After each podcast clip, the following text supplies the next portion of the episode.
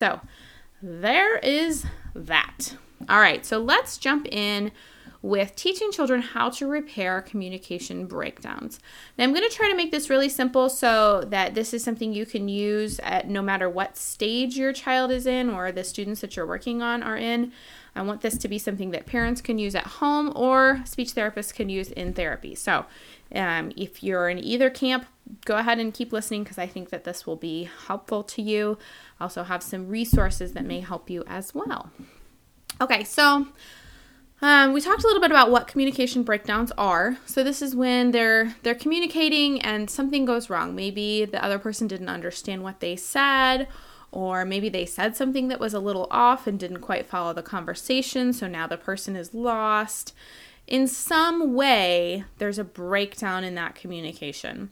Um, what we're going to talk about today is from the perspective of the student with speech and language problems if the communication broke down because of something they did or didn't do. So, this is going to be the other person didn't understand. So, this is kind of a, a proactive approach to communication breakdowns um, where we're talking about what do you do if you caused the breakdown, basically. Uh, another way to look at this would be what did what would you do if you don't understand what the other person is talking about? And I didn't really go into that here um, because that's really just going to be asking questions. That's going to be saying, "Wait, I didn't understand. Can you go back?" So if you do have a kiddo who's working with that, you can use this same format, but just kind of switch it around to if you don't understand, you need to ask a question and you can give them kind of some ideas of the types of questions they could ask, give them a couple little scripts they could use. Um, but today we're really going to be talking about what happens if you caused the communication breakdown.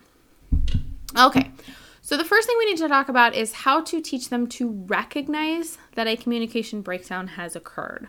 A lot of our kiddos, especially those with social language problems, they may not really be aware that other people don't understand them. And this is pretty common with our kiddos with speech and language problems because they understand themselves just fine. In their head, it sounds great. So we really have to increase their awareness that, okay, sometimes other people don't understand what you're saying, and you need to be on the lookout for that so that you're able to recognize if that's happened and then you can fix the breakdown. So, um, we start in this with recognizing looks of confusion. So, Someone looking confused is the easiest way to tell that there has been a breakdown. Now, unfortunately, this isn't always going to happen. The people that you're talking to are not always going to look confused. Either they're going to pretend they understood and try to keep going, or maybe they're uh, better able to hide their emotions. So they are confused, but they're just not showing it.